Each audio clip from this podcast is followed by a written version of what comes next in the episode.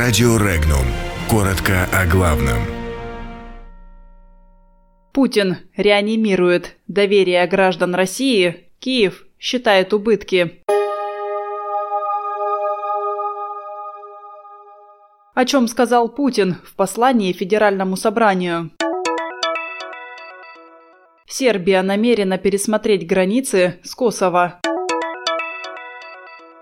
Анкара окончательно выбрала С-400. На Украине подсчитали убытки от потери Крыма и части Донбасса. В подмосковной школе обрушилась кровля.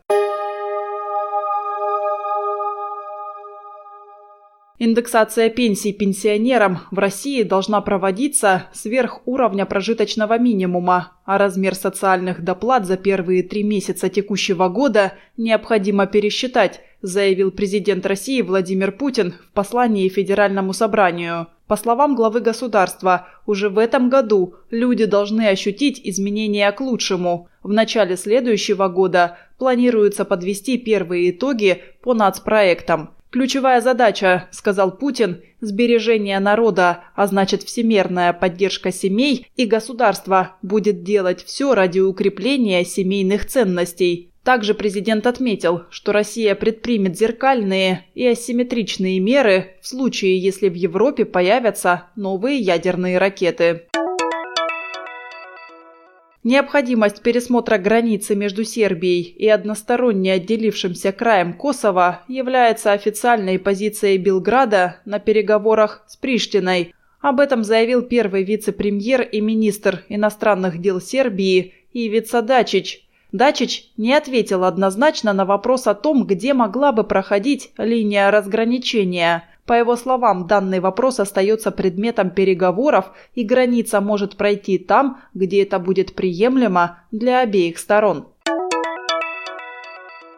Анкару не удовлетворили выдвинутые американской стороной условия поставок зенитно-ракетных комплексов «Патриот». Об этом заявил глава секретариата оборонной промышленности Исмаил Демир. По его словам, власти Турции запрашивали США насчет комплексов, однако ответ получили только через полтора года. Но то, что содержится в этом предложении и некоторые детали, Анкару совершенно не устраивают.